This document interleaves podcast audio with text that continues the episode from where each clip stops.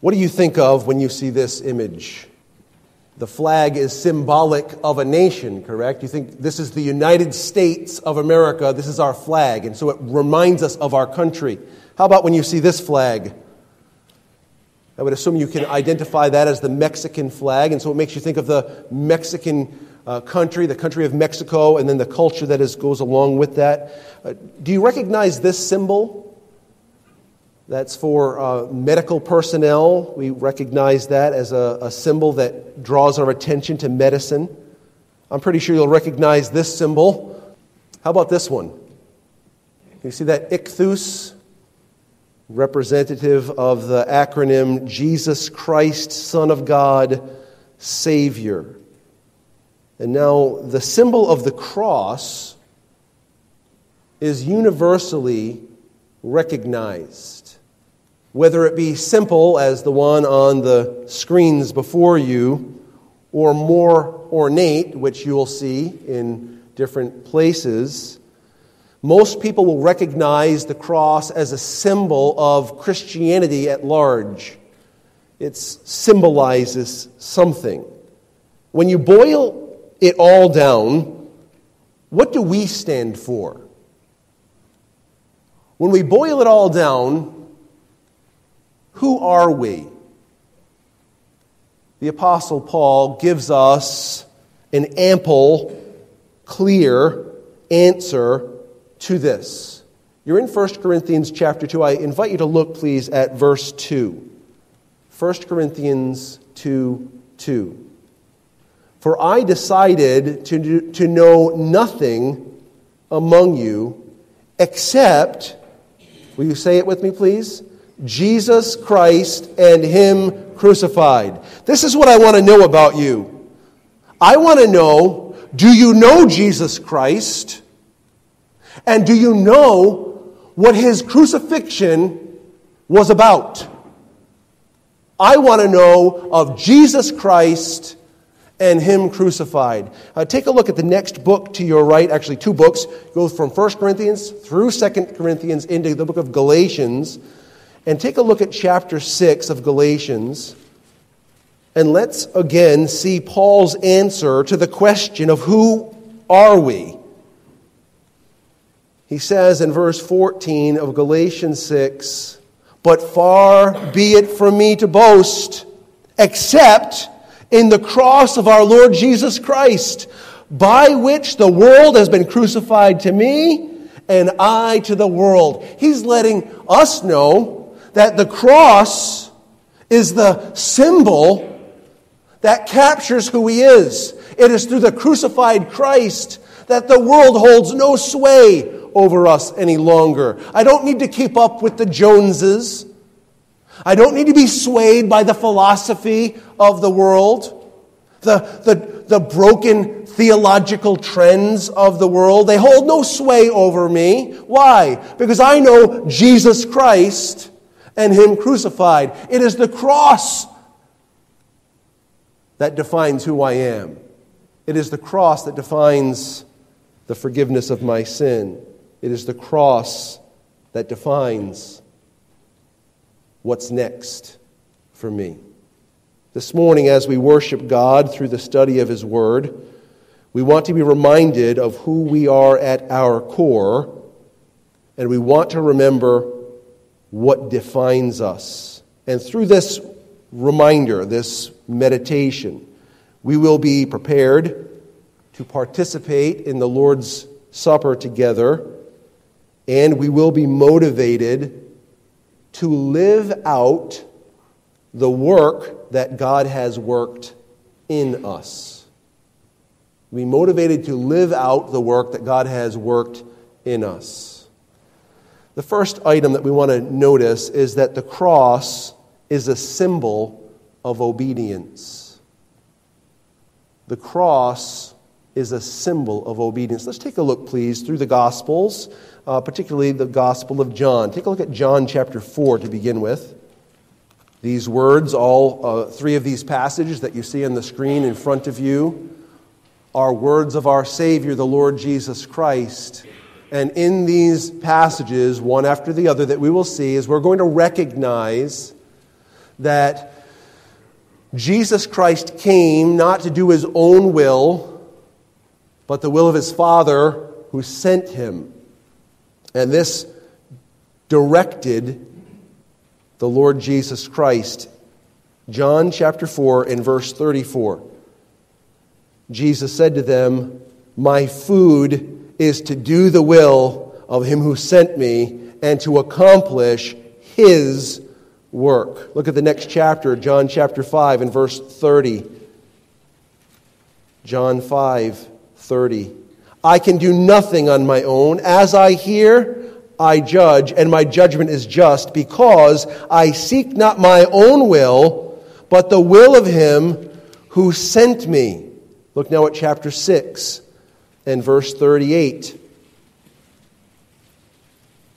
John 6 38. For I have come down from heaven not to do my own will, but the will of him who sent me. This dictated the way the Lord Jesus navigated through his earthly life and ministry. He came to do the will of the one who sent him. That's the Father. He came and he obeyed every demand of the Father, every plan of the Father, every law of Scripture, every law of man. Jesus obeyed, fulfilling perfectly the Old Testament law and the requirement for righteousness. When he came toward the end of his ministry, in the Gospel of John, chapter 17. Now, in ver- chapter 14, we have that upper room dis- communication. He tells them, I'm going away, but I'm going to come again. Remember that? I'm going to send the Spirit to you. Chapter 15, he talks about the Spirit and, and his uh, working and, and how you can do nothing without Jesus. Uh, chapter 16, more information about the Spirit. As you get to chapter 17, he prays. And, and we're, we're just about we're just about at the place where the Lord Jesus lays his life down for, as a once for all sacrifice. Listen to these words from John 17 4. I glorified you on earth, having accomplished the work that you gave me to do. What are we saying here? What is Jesus saying? I did everything you told me to do. We'll remember the scene when Jesus was, was being crucified, and he said those amazing words It is finished. He did exactly what he came to do. That was to lay his life down as a ransom for many. You see that in Matthew 20 and verse 28. Even as the Son of Man came not to be served, but to serve and to give his life as a ransom for many. Jesus' obedience forms the basis of our justification. His righteous acts from birth to crucifixion are the deeds that are attributed to the believer's account at justification. When we call upon the name of the Lord and we're saved, not only is our sin removed, but Jesus' righteousness is added. The cross would be insufficient without Jesus' perfect obedience to the Lord, perfect obedience to the law. The cross would be insufficient without Jesus' perfect and full obedience. But he did obey. And as a result, all who call upon the name of the Lord Jesus Christ receive eternal life. This is the benefit that comes to those who recognize God's solution to our sin. Not only is the cross a symbol of obedience, the cross is a symbol of judgment. The cross is a symbol of judgment. Take a look at Hebrews chapter 2 for a moment. In Hebrews chapter 2, we'll start reading in verse 1. Our emphasis is in verse 2. Therefore, we must pay much closer attention to what we have received, lest we drift away from it. For since the message declared by angels proved to be reliable, And every transgression or disobedience received a, will you say it with me? Just retribution. Or I believe the King James Version is a just recompense of reward. I love that expression. A reward sounds good. Well, reward for disobedience is other than good. We call that judgment. Judgment. And the Bible is telling us here in Hebrews chapter 2 that there's not one violation of the law that is not accounted for.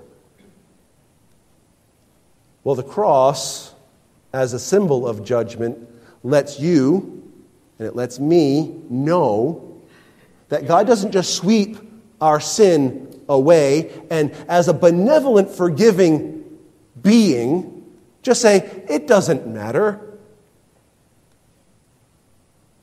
Your sin doesn't matter. This is not the God of the Bible. The God of the Bible requires a judgment for sin.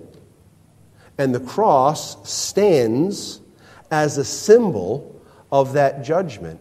Because on that cross, the Lord Jesus became sin for us even though he knew no sin, so that we might become the righteousness of God through him.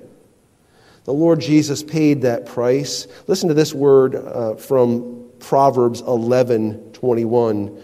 Be assured, an evil person will not go unpunished. Those are heavy words. And you know why they're so heavy? because the Bible says all have sinned. The Bible says that the heart of man is deceitful above all things and desperately wicked. That's me. And that's you. That's us. And God says that will not go unpunished. So the cross, being a symbol of judgment, is vital to us. Take a look at 1 Corinthians chapter 1. 1 Corinthians chapter 1. The love of God, I'm going to try to say this nicely and carefully. The love of God is cheapened by many in the cross bearing world. To wear a cross around our neck, to have crosses on our ears or a cross on a uniform or a cross on a stage. Just the cross doesn't mean the same thing from one person to the next, from their understanding of it. And so much of professing Christendom proclaims a loving God, but lessens the holiness and justice and righteousness of God.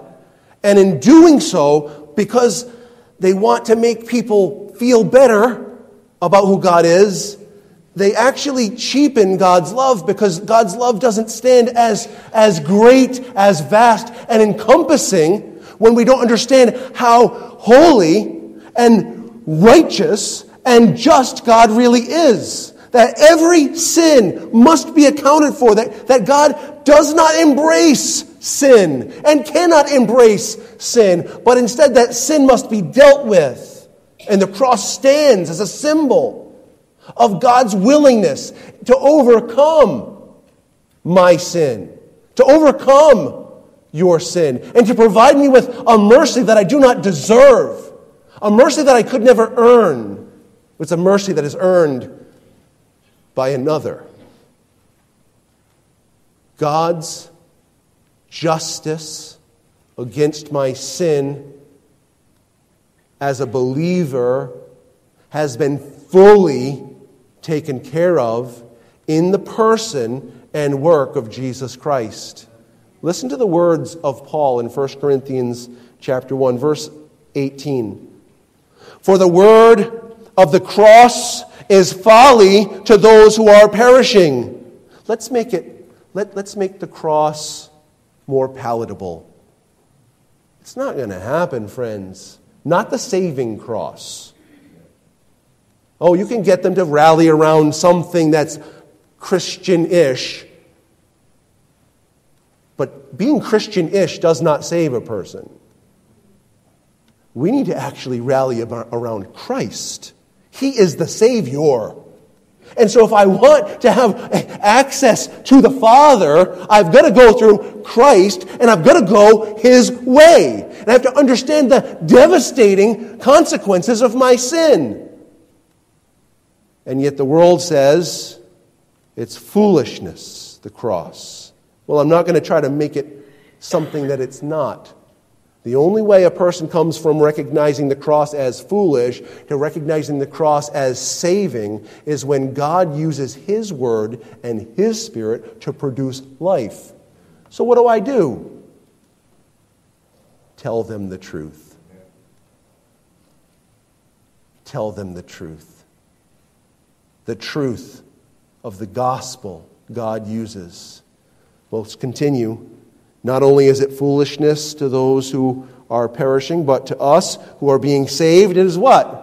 It's the power of God. The cross, the gospel, is the power of God unto salvation. For whom? Everyone who believes, to the Jew first, and also to the Greek. This is good news, friends. So we preach the gospel. Look down a little further at verses 21 and following. For since in the wisdom of God the world did not know God through wisdom, it pleased God through the folly of what we preach to save those who believe. For Jews demand signs and Greeks seek wisdom, but we preach Christ crucified, a stumbling block to Jews and folly to Gentiles. Crucifixion was probably the most cruel method of execution in that generation. It deliberately delayed death until the maximum torture had been inflicted. This is just a reality. According to the Gentile mind, according to John Stott, when the Romans adopted it, meaning crucifixion, they reserved it for criminal uh, for criminals convicted of murder, rebellion, or armed robbery, provided that they were also slaves, foreigners. See the rest of that? Or other non persons. In other words, when the Romans decided to crucify someone, they had decided this person is kind of like a creature, kind of like a dog, kind of like a bear in the woods. Unrefined, they didn't see the image of God in that person, and they certainly weren't Roman citizens. According to Cicero, to bind a Roman is a crime. To flog him is an abomination. To kill him is almost an act of murder. To crucify him is what? There is no fitting word that can possibly describe so horrible a deed. How could any sane person worship as a God a dead man who had been justly condemned as a criminal and subjected to the most humiliating form of execution? This combination of death, Crime and shame put him, Jesus, beyond the pale of respect, let alone worship. And yet, the universal symbol of Christianity, those who follow Christ, is this cross. Because upon that cross, Jesus received a payment for my sin. Him the just, for me the unjust. Not only do the Gentiles think that way about this, the, the Jews also feel strongly about one that would hang upon a tree. Because in God's own word, He tells us that it's a curse for a person to die as a criminal upon a tree. Listen to the words of Deuteronomy 21. I'm just going to mention the last phrase there. You can take a look there, underlined and bolded and made big. For he who is hanged is accursed of God. Accursed of God. And Paul reiterates this in the book of Galatians, chapter 3, and verse 13, where God says this Christ has redeemed us from the curse of the law, having become a curse for us. As it is written, Cursed is everyone who hangs on a tree. And so it would make sense for the Jewish mind to think poorly upon someone who's crucified because God says this is a curse and they're cursed by God. And in fact, he was. Which is why, as Jesus hung on that cross, he cried out, My God, my God, why have you forsaken me? As he became sin for us, though he knew no sin. The cross is a symbol of judgment as well as a symbol of obedience but it's also a symbol of mercy and grace. And I've been intimating toward that during this last portion. The cross is a symbol of mercy and grace. We already looked at Galatians 6:14. Listen to this again. But God forbid that I should boast except in the cross of our Lord Jesus, by whom the world has been crucified to me and I to the world. This is, this is everything. Why, why would Paul and why would I boast in the cross? Well, listen to these verses of Scripture Isaiah 53 5. But he was wounded for our transgressions, he was bruised for our iniquities. Listen to this passage in 2 Corinthians 5:21. I've mentioned it several times already. But he made him who knew no sin to be sin for us, that we might become the righteousness of God in him. This is mercy and this is grace. In 1 Peter chapter 3 and verse 18, for Christ also suffered once for sins, the just for the unjust, that he might bring us to God, being put to death in the flesh but made alive by the Spirit. The, the cross is a symbol of mercy. Mercy for whom? All who call upon the name of the Lord. It's a sign of grace. For whom? All who have trusted Jesus as their only means of eternal salvation. God provides for us through the cross mercy, the forgiveness of our sin, and grace, a gift we did not deserve. What kind of a gift? The gift of righteousness that leads to eternal life. This is God's glorious grace. That's what the cross is about. The cross is about Jesus' obedience. The cross is about God's judgment for sin. The, gro- the cross is about God's mercy and grace poured out. Finally, the cross is a symbol of victory. The cross is a symbol of victory. Take a look with me, please, at Isaiah 53. And look, please, with me at verse 12. Isaiah 53 12. Therefore, I will divide him a portion with the many. Who's the him here? It's the lamb that's spoken of in this passage, the suffering servant. And he shall divide the spoil with the strong, because he poured out his soul to death and was numbered with the transgressors. Yet he bore the sin of many and makes intercession for the transgressors. There's, there's something in this passage that we've got to recognize. He's talking about Jesus dividing the portion, right? But he's, he's being crucified. And he talks about Jesus bearing the sin of many while he's crucified. And then he talks about this crucified one as making intercession well, if he's dead, if he's dead, where's the intercession coming from? Oh, that's right. You know the rest of the story, don't you? You see, the cross is not just about what happened leading up to or while Jesus hung upon the cross. The cross has an aftermath because our cross is empty. Why is our cross empty? Because the tomb is empty. How did the tomb become empty? God raised him from the dead. Well, that's a symbol of victory in and of itself. Listen to these words from Romans chapter 1.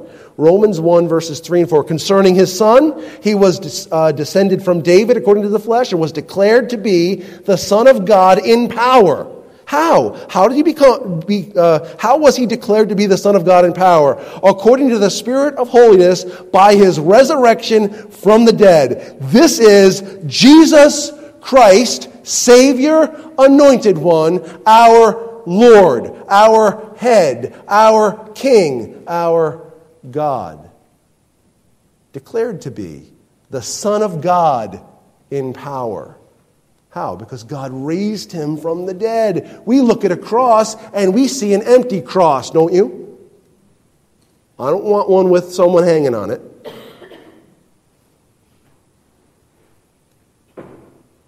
He's not there anymore. And I don't want to violate the commandment that tells me not to worship an idol, right? You do with that what you think you need to do in accordance with the scriptures. I, I have in my mind a picture of a cross with no one on it because he's not there. He died once for sins. And he is alive for how long? Forevermore. Hallelujah. What a God we serve. The cross is a symbol of God's victorious accomplishments through Christ, which is how, when you get to the book of Philippians, chapter 2, and you're reading verses 2 through 8, we're talking about Jesus humbling himself and how we should be humble like he was. And then it talks about how he humbled himself even to the, even to the point of death, even the death on the cross, this humiliating, naked, bloodied death. But that's not how it ends. He's been exalted to the highest place, and he's been given a name above every name, that at the name of Jesus, every knee will bow and every tongue will confess. What are they going to confess? That Jesus Christ is Lord to the glory of God the Father. This is victory, friends. The cross is not just judgment, but it's not just love. It's not just mercy. It's not just grace. It, it is obedience. It is judgment. It is mercy and grace. And it is victory because up from the grave he arose. You know, the, the way that Paul ends Ephesians chapter 1, which we don't have time to turn to, is he says, I want you to know something about the power of God. And the power of God is demonstrated in the person of Jesus Christ and that he's been raised up, that he's ascended, that he resides far above every principality, power, might, and dominion, and every name that is named, not only in this life, but in the life to come. This is the power of God. And the cross demonstrates that Jesus Christ has been declared to be God over all. Glorious King of kings and Lord of lords. This is who he is. And the cross points me to that. Are you a cross person? Has the world been crucified to you? And have you been crucified to the world because of what God has done for you through Jesus Christ? The cross of Jesus Christ is at the heart of Christian teaching, and it's at the heart of who we are. We live under the reality and blessings of Jesus' work on the cross. And therefore, I have a few applications for you to consider today. We should live without fear for Jesus took our punishment or our judgment. I think this concept of the fear being removed sets us free not to live as we desire in our flesh, it sets us free to obey God from the heart rather than from fear. Don't you want to obey God? Don't you want to do what the Bible says? Why? Because God has taken the sting out of judgment, because Jesus took that for us. Secondly, we should live in obedience to the Word of God, for the cross would have had no meaning if Jesus had not fully obeyed. Thirdly, we should live extending mercy and grace to others in the same way that we have received it. Selah. You know what Selah is? It's a, it's a musical notation in the Psalms that tells you to pause and ponder. My friends, we can never feel justified in holding a grudge. Forgive as you've been forgiven.